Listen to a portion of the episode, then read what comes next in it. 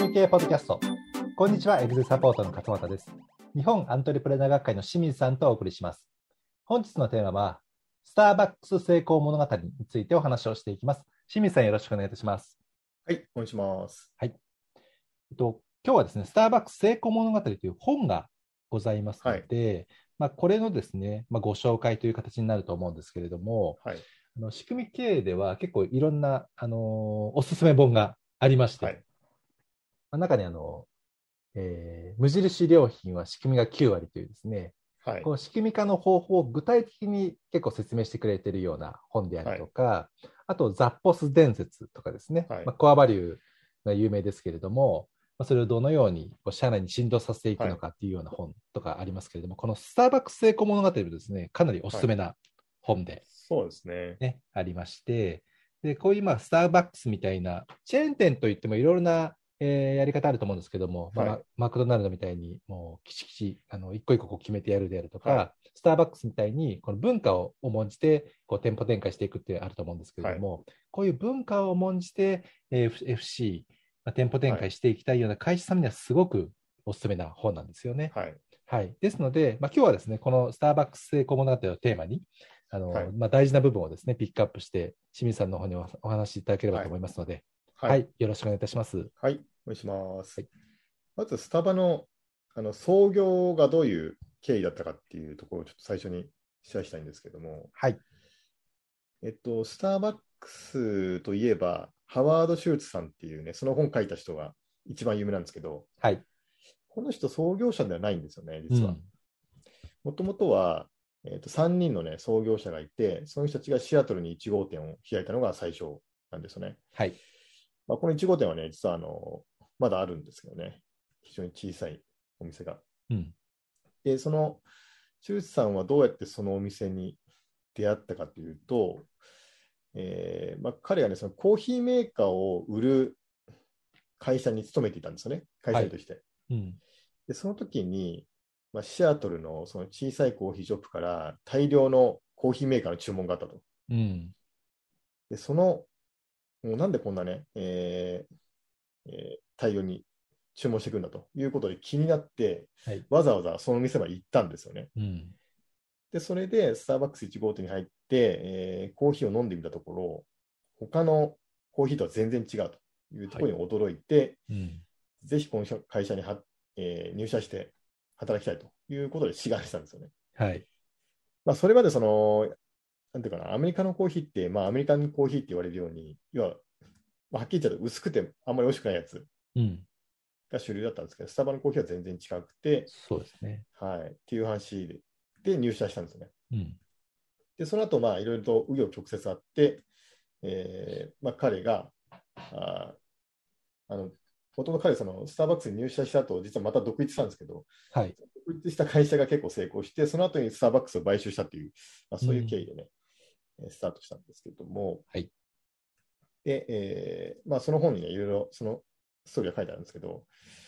でこの本の中で、えーっとまあ、非常に私たちが日頃経営者の方々にお伝えしていることと、まあ、ほぼイコールのことがいろいろ書いてあるんですよね。そうですね、はい、ちょっとそれをいくつかご紹介したいなと思います。はい、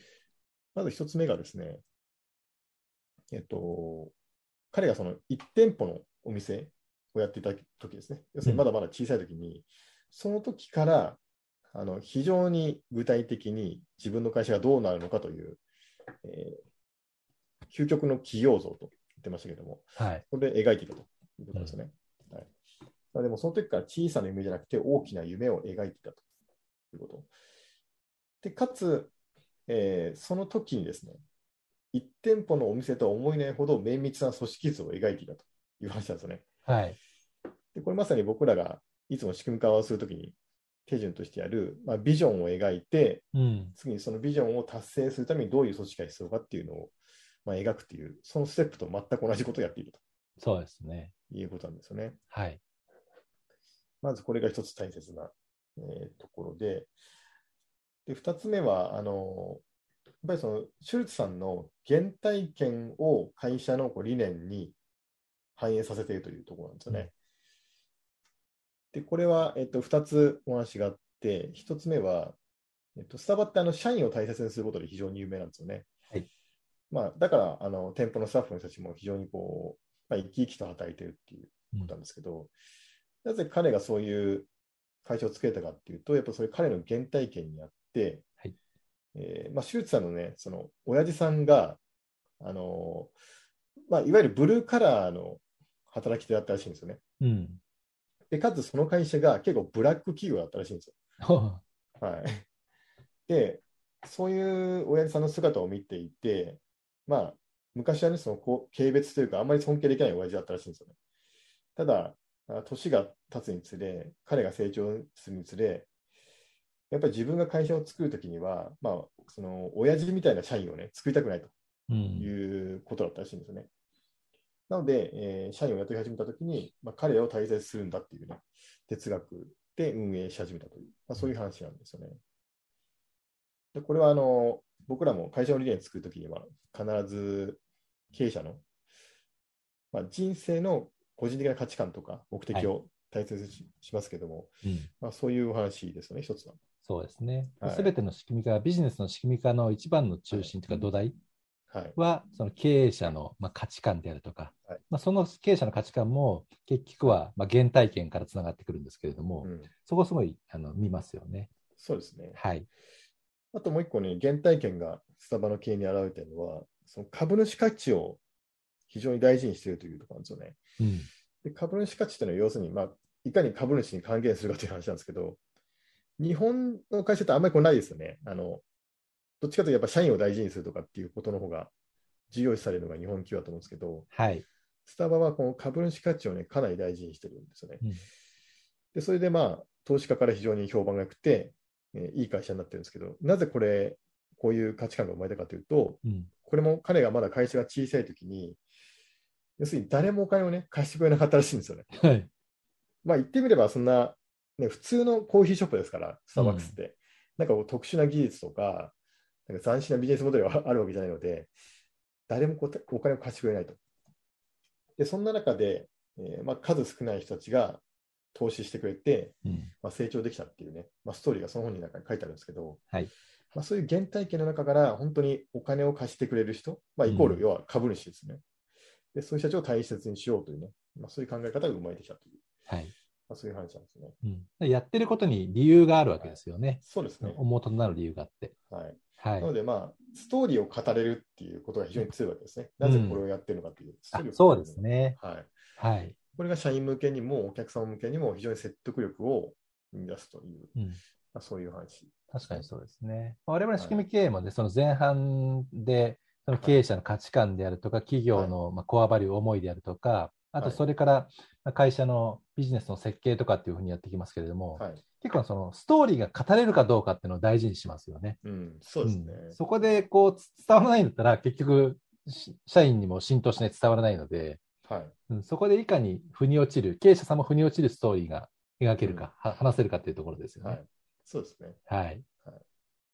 かつその本にも書いてありますけれども、創業期からそういった価値観を社内に共有していくってことが非常に大切であるという、うん、まあ、そういう話なんですね。はい、でこれが、まあ、要するに価値観が大切だっていう原体験から生まれるふたつめですね。そうですね。そうなるとあれですよね、はい、このスターバックス、ね、いち店舗目からすごい重要なものであるとか、はい、あの仕組みを作るっていうのは、うん、いわゆるあの映画で、マクドナルドの映画でファウンダーという映画でね、レイ・クロックの半生をこう描いてる映画ありますけど、はい、そのマクドナルドもいち店舗目をすごく厳密に作ったじゃないですか。そうですね。はい。でやり方は同じですけれども、はい、その仕組みがこう違うというのはやはりこの価値観の違いによるところが大きいんじゃないかなというふうに思いますので、はい、そうですね。うん、同じ方法論でもそこが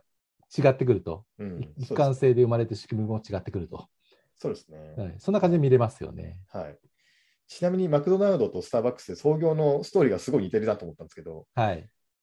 あのレイ・クロックはあれなんですよね、うん、えー、マクドナルドの創業者じゃなくて、はい、そうそうそう、はいはい、ミルクシェーキを売ってた営業マンなんですよね。で大量注文があったからそこに見に来たらすごいいいハンバーガーがあったというので、全く同じストーリーだ、ね、うん、同じなんですよね。はいはい、これ非常に面白い話ですね。うん、で最後みっつめのポイントとしては、はい、まあ、これは本当に仕組み作りの話なんですけど、彼はね、そのあれなんですよね、最初から全てを完璧に整えるということを非常に大切にしてるんですよね。うん、なので舞台裏にこそ得点が生まれる場所があるということで、そのお店のレイアウトだったりとか、まあ、さっきの、さっきの組織図の話もそうですけど、一人一人、一人一人のお客様に対する対応だったりとか、そういう仕組みを非常にこう細部にわたって作り上げているというところなんですね。はい、でこれはあのマイケル・ガーバーさんもよく言ってるんですけど、うん、まあ、ワールドクラスの会社っていうのは、もうどこを見ても非の打ちどころのないように整っているという話で、うん、そこが普通の経営者とワールドクラスの会社を作る経営者の違いであるというふうに、あの初めの一歩を皆さんに書いてあるんですけど、はい、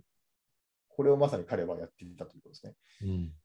もう創業期から、えー、一人と一人のお客様に完璧に対応できるように仕組みを整えて、はい、えー、いったということですね。うん、それから広げていったってことですよね。はい、はい、そうですね。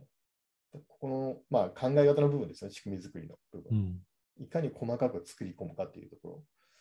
ろを大切にして、でこれ私が好きな言葉なんですけど、はい、一度に一人のお客様、一度に一軒の店舗、一度に一つの市場と向かい合っていれば必ず成功すると、はい、えー、いう、まあ、この言葉にね、うん、彼の細部へのこだわりが、えーまあ、込められていると。そうですね。はい、はい、まあ、という感じで、うん、えーまあ、ちょっと復習すると、一つは、まあ、最初から大きなビジョンを描いて、それに向けた組織を描くというのが一つ目で、でふたつめが、えー、原体験から来る価値観を大切にして仕組みを作り上げると、はい、で最後にその仕組みを細部にまでこだわって作り上げるという、うん、まあ、この辺がスタバの、まあ、成功の秘訣であり、はい、まあ、この辺は、ね、創業期からずっとそれやってたっていうのがすごいところですね。うん、はい、まあ、小さい時からそういうふうにやってたというところかなと思います。はい、はい、という感じで、えーまあ、今日は成功物語でしたっけ。ええ、そうですね、成功物語ですね。はい、まあ、この本ぜひおすすめなんで読んでいただきたいんですけども、はい、実はこの本書いた後にちょっとスタバの業績悪くなるんですよね。うん、そうですね。それにも、それにも理由があるんですけど、はい、でそこからさらに再興していくっていう話があるんですけど、それはまあ再生物語に書かれているので、うん、はい、そうですね、これはまた別途ご紹介できれば、はい、そうですね、また改めてあのスターバックスのね、この再生物語ということ で, そうです、ね、はい、お話ができればと思いますので、はい、はい、ありがとうございます。はい、ぜひですね、このスターバックス成功物語で本当にいい本ですので、はい、あの読んでみて、えー、いただくといいかなというふうに思います。はい、はい、でそれでは仕組み系ポッドキャストスターバックス成功物語をお送りしました。また来週お会いしましょう。ありがとうございました。ありがとうございました。